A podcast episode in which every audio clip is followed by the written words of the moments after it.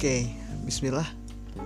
Hmm, selamat malam kawan-kawan di mana pun kalian berada yang mendengarkan hmm, audio dari gue ini. Ya di, di sini gue dengan Farhan, mahasiswa bisnis syariah dari Stay Sebi, Sekolah Tinggi Ekonomi Islam di Depok lebih tepatnya. Oke, di sini kita bakal ini ya sedikit ngebahas tentang mengukur dampak sosial dari usaha sosial Oke, okay, dari judul yang tadi udah gue sampaikan, mungkin um, udah kita udah ngira-ngira bahwa ini bakal berkaitan dengan kewirausahaan sosial gitu kan, atau yang suka kita dengar juga disebut dengan social enterprise gitu. Jadi kewirausahaan sosial ini uh, apa ya? merupakan konsep bisnis yang hebat gitu karena dapat menjawab berbagai masalah yang dihadapi di dunia atau bahkan di tanah air kita ini. Kayak mungkin kita semua tahu dengan adanya kita bisa bisa membantu um, korban bencana atau membantu orang-orang yang membutuhkan gitu tentang pendanaan atau uang atau dengan um, banyak usaha-usaha yang berdayakan warga-warga lokal untuk menjadi tenaga kerjanya itu kan artinya dapat meningkatkan uh, dapat mengurangi pengangguran gitu kan. Dan banyak contoh-contoh lainnya yang udah bertebaran di, di Indonesia gitu kan. Nah. jadi sebenarnya apa sih yang ngebedain gitu kan? Social enterprise nih atau kewirausahaan sosial ini dengan usaha-usaha nirlaba pada umumnya gitu yang jelas ini uh, dua konsep bisnis yang berbeda gitu. Di mana kalau konsep bisnis nirlaba pada umumnya kan kita mungkin hanya sekedar mengejar keuntungan kayak gitu. Tapi apabila di social enterprise ini kewirausahaan sosial ini ada sebuah nilai ada sebuah value yang kita kejar juga. Jadi nggak sekedar keuntungan tapi ada di situ ada value juga yang kita kejar. Jadi sustainable gitu. E, dua-duanya tetap bisa berjalan Nah terus gimana nih? Biar dua-duanya tetap bisa berjalan. Atau dua-duanya ini kan tadi maksud uh, eh, gue tuh keuntungan pertama dan value atau uh, nilai gitu kan. Agar keduanya ini tetap bisa berjalan dalam usaha sosial ini. Gimana caranya? Gitu kan. Ini menjadi pertanyaan kita. Maka mungkin jawabannya adalah uh, ya dengan kita tetap mengukur gitu Mengukur dampak mengukur dampak dari usaha sosial kita gitu. Dampak dari waktu ke waktu gitu. Dari tahun ke tahun sehingga dengan mengukur dampak itu kita dapat mengetahui usaha kita masih tetap konsisten gak nih dengan nilai-nilai yang kita kejar di awal gitu kan. Jangan-jangan usaha kita tetap jalan cuman untung aja yang dapat gitu. Nilai-nilai sosial kita tinggalin gitu kan. Itu kan uh, ketika itu disadari dalam beberapa waktu atau tahun setelah kita membuka usaha sosial misalkan itu kan. Itu kan artinya uh, itu kan menjadikan kita kayak wah ternyata gue kayak gini sekarang. Dan pengen balik lagi juga kayak udah kadung kayak gini yang terjadi kayak itu nanti bakal ngubah konsep lagi. Jadi kayak menyesal gitu karena mungkin kita sebagai pelaku apa ya ibaratkan deh kita sebagai pelaku usaha sosial tidak menginginkan hal-hal kayak gitu terjadi. Karena itu artinya udah melenceng dari nilai-nilai awal dari idealisme awal yang kita kejar gitu kan. Nah oke. Okay. lalu emang apa aja sih gitu kan pentingnya dengan kita mengukur dampak sosial dari usaha sosial kita ini gitu? Nah di sini gue ada beberapa uh, poin mungkin ya yang menjadi alasan untuk pentingnya kita mengukur dampak sosial itu. Nah, yang pertama adalah memudahkan untuk mencari investor. Nah, masalah pendanaan ini ternyata menjadi apa? Masalah yang lumayan kompleks. Karena ini pendanaan merupakan sebuah aspek yang urgent kan dan uh, di tengah apalagi di tengah di tengah zaman apa ya di tengah waktu-waktu akhir-akhir ini gitu kan di mana usaha-usaha sosial ini semakin banyak sehingga ya menimbulkan persaingan dalam memperebutkan investor kayak gitu mungkin. Nah, maka di sini perlu nih kredibilitas dari usaha kita itu dengan dibuktikan dengan catatan laporan apa ya laporan keuangan gitu kan yang kita punya gitu atau di sini kita punya konsep pengukuran laba atas investasi sosial gitu ya, yang disebut dengan SROI gitu. Karena dengan SROI ini kita bisa dapat nih bisa mengukur laporan laba dari investor investor dana sosial ini investor untuk usaha sosial ini gitu. Pokoknya nanti deh kita bahas tentang SROI ini gitu. Dengan SROI ini intinya kita bisa mengetahui nih uh, dampak sosial yang kita ciptakan dampaknya ini bisa kita uangkan gitu loh. Kayak gitulah nanti kita bahas. Nah itu yang pertama. Itu memudahkan untuk mencari investor. Nah yang kedua dengan kita mengukur dampak sosial ini dampak positif ini kita bisa memastikan nih usaha sos usaha kita masih sesuai jalur atau enggak. Gitu. Dengan kita dapat memastikan usaha kita masih berada di nilai-nilai atau idealisme-idealisme awal kita enggak nih gitu kan. Nah juga dengan itu kita dapat mengevaluasi.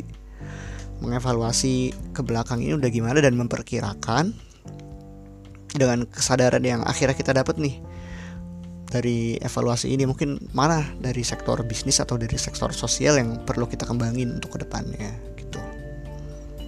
Nah itu yang kedua itu kita bisa memastikan usaha sosial kita masih sesuai jalur atau enggak. Nah, satu lagi terakhir, yang ketiga itu kita bisa membantu untuk atau bukan bahasanya dengan kita mengukur dampak sosial ini, ini bisa menjadi apa ya bahan buat kita tampil menonjol di antara kerumunan. Gimana tuh maksudnya? Jadi uh, ini bisa bisa menjadi apa ya? Bahan buat kita buat untuk mengkomunikasikan dengan jelas gitu dampak dan nilai sosial yang tercipta dari usaha kita gitu.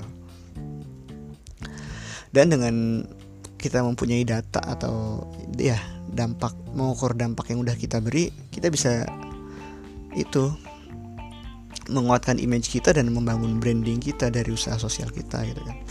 Selanjutnya berangkat dari beberapa kepentingan yang tadi udah kita bahas tentang kenapa sih kita harus mengukur dampak dari usaha kita gitu kan. Dari mulai tadi untuk kepentingan untuk mencari investor sampai uh, sebuah branding gitu kan. Nah dari situ kita um, aduh tanya-tanya mungkin emang gimana sih caranya gitu kan. Langsung aja sekali gimana cara mengukur dampak sosial itu metodenya atau alatnya gitu kan. Nah, untuk menjawab itu sebenarnya banyak dari kalangan akademisi praktisi itu udah menganalisa dan mengeluarkan panduan mengukur dampak atau metode untuk mengukur ini gitu. Cuman pada kesempatan kali ini kita akan bahas salah satunya aja yaitu um, itu juga kita akan bahas hanya mungkin sekilas aja tapi nggak apa-apa. Yaitu social return of investment atau disingkat SROI gitu. apa sih SROI ini? Secara sederhana SROI adalah cara untuk menguangkan nilai dampak sosial dalam hal keuangan. Atau hasil analisis ROI adalah rasio yang menunjukkan hubungan antara biaya investasi dengan dampak terhasilkan. Itu yang menunjukkan hubungan antara biaya investasi dengan dampak terhasilkan nih. Langsung aja contohnya nih. Misalkan contoh rasio SROI contoh rasio SROI suatu usaha itu 5 dolar 5 banding 1 dolar gitu. Nah, Artinya dengan menginvestasikan satu dolar maka dihasilkan dampak sosial senilai 5 dolar kayak gitu. Itu mungkin singkatnya. Nah untuk SROI sendiri dibagi menjadi dua Itu ada SROI Evolution Evaluation, Evaluation, Evaluation, dan SROI Forecast SROI Evaluation sendiri adalah SROI evaluasi dari dampak sosial yang telah dihasilkan Nah, kalau SROI forecast adalah perkiraan SROI yang dapat dicapai dengan dampak sosial yang diperkirakan akan terjadi di jangka waktu masa depan yang telah ditentukan. Nah, langsung aja kali ya ke ini.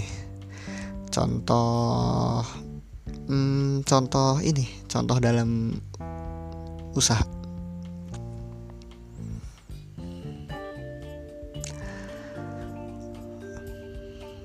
dalam perhitungan SROI mungkin bisa dimulai dengan mendeskripsikan input dan output dari sosial dari usaha sosial ini.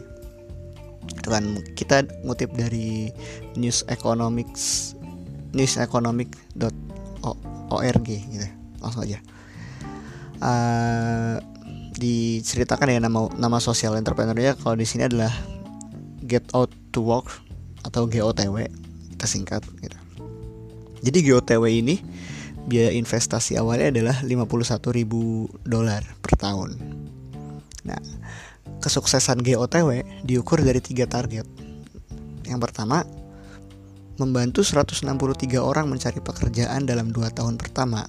Nah, yang pertama nih, yang kedua, memastikan setidaknya 12 orang mendapatkan pekerjaan. Lalu yang ketiga, mengurangi tingkat reoffending untuk kelompok lainnya. Lalu dalam realisasinya, pada akhir tahun pertama, GOTW berhasil satu membantu 110 orang mencari pekerjaan. Kedua, 19 di antaranya mendapatkan pekerjaan. Nah, ketiga, tingkat reoffending 15% berkurang dibandingkan tingkat rata-rata nasional. Nah, gitu. Nah, untuk langsung aja ya. Input biaya investasi kan sebesar 51 ribu dolar kan tadi di awal. Nah itu ini inputnya. Jadi dalam metode SROI ini kita ini mem, apa ya membagi antara input output outcome dan impact. Nah langsung aja. Nah inputnya itu kan 51 dolar, ribu dolar. Nah lalu outputnya menghasilkan sebanyak 110 orang terlibat dalam program dalam mencarikan pekerjaan ini. Nah, itu outputnya. Lalu outcome outcome-nya apa? Outcome-nya terbagi dua, yaitu secara langsung ya berupa 19 orang tadi yang mendapatkan pekerjaan dari 110 orang ini dan secara tidak langsung mengurangi tingkat reoffending sebesar 15%. Nah, nah out, dari outcome ini ditinjau ulang nih dengan informasi ternyata bahwa dua dari 19 orang tersebut dianggap akan tetap mendapatkan pekerjaan tanpa bimbingan dari GOTW sehingga uh, dengan itu impact dari GOTW ini secara langsung berhasil membina 17 orang mendapatkan pekerjaan dan secara tidak langsung mengurangi tingkat reoffending sebesar 15% juga. Nah, gitu. Di sini kita membedakan nih outcome dan impact adalah poin yang sangat penting membedakan outcome dan impact adalah poin yang sangat penting karena sosial entrepreneur ini tidak boleh melebih-lebihkan dampak sosial yang tidak dihasilkan sendiri gitu kan. Yang tadinya outcome yang menghasilkan 19 pekerja nah di impact ya dikurangin. Karena ternyata dua udah pasti dapat kerja jadi 17 gitu. Mungkin dalam uh, lini bisnis lain ya ini bisa menyesuaikan gitu ya. Karena kan eh, dampak dari usaha sosial kan nggak hanya dari segi apa ya mungkin dari segi dari ekonomi kita juga bisa dari segi lingkungan atau kesehatan. Nah itu tinggal menyesuaikan aja gitu. Dan dampak ini ini dampak sosial di atas barulah dampak dalam bentuk kualitatif. Nah lalu dari dampak kualitatif ini kemudian di bisa nih kalau dalam apa ya stroy ini dalam metode stroy ini dari dampak kualitatif ini kita ke kuantitatifkan dalam bentuk uang. Nah itu itu ya. Nah untuk contoh nih. Contoh mengkuantitatifkan dari dampak kualitatif nih. Uh, contohnya uh, kayak gini bahwa dengan berhasil memperkerjakan satu orang artinya pemerintah tidak lagi menanggung beban hidup orang tersebut sebesar 100 dolar. Nah, proses mengkuantitatif mengkuantitatif mengkuantifikasikan ini harus berdasarkan sumber yang dapat dipertanggungjawabkan. Nah kalau lah untuk penghitungan sendiri ada rumusnya kawan-kawan. nah Berikut adalah rumus perhitungan dampak sosial ya. Rumus ROI-nya itu tangible plus intangible atau value to the community plus value atau tangible plus intangible ya dibagi total waktu dan total um, uang gitu. Nah. Oke setelah dengan rumus itu nih kita hitung nih dan setelah kita hitung kan itu akan menjadi data dampak sosial kuantitatif di tahun pertama nih. Nah, dampak sosial tersebut diproyeksikan ke empat tahun berikutnya sehingga menjadi total jangka waktu lima tahun. Kenapa lima tahun? Karena jangka waktu minimum untuk menghitung nilai SROI itu lima tahun gitu. Dengan rumus itu kita jadi dengan rumus itu kita hitung yang setahun ini yang udah lalu dan diproyeksikan untuk empat tahun ke depan. Jadi lima tahun. Nah, setelah dihitung setelah dihitung nih dihasilkan penjumlahan nilai present value dari dampak sosial tahun pertama hingga tahun kelima. Um, ternyata kalau dari GOTW ini didapatkan total nilai sebesar 543.000 dolar. Atau rasio SROI-nya didapatkan dengan membagi nilai dampak sosial sebesar tersebut 543.000 dolar tadi dengan biaya investasi sebesar biaya investasi awal itu sebesar 51.000 dolar tadi yang awal nah maka perbandingannya rasionya adalah 5 5 5 banding 1 gitu. Artinya ya artinya ini sama kayak yang tadi contoh di awal. Dengan uh, untuk investasi sebesar 1 1 dolar dihasilkan dampak sosial senilai 5 dolar kayak gitu. Setelah dibandingkan rasionya. Nah, untuk catatan pentingnya adalah nilai SROI ini adalah angka yang menjadi salah satu bagian cerita dari social entrepreneur gitu kan oleh karena itu social entrepreneur uh, jadi kita harus tetap menceritakan program-program yang dijalankan dengan detail gitu. angka-angka ini ya termasuk dalam bagian bagian dari cerita kita itu untuk uh, memperjelas agar lebih lebih by data gitu oke okay. Oke mungkin itu ya yang sedikit yang ingin saya bahas dari awal kita uh, bahas tentang mengapa sih pentingnya mengukur dampak sosial gitu dari usaha kita dan sampai bagaimana cara mengukur dampaknya. Ya semoga um, bisa um, bisa ada pesan yang diambil ya gitu. Terima kasih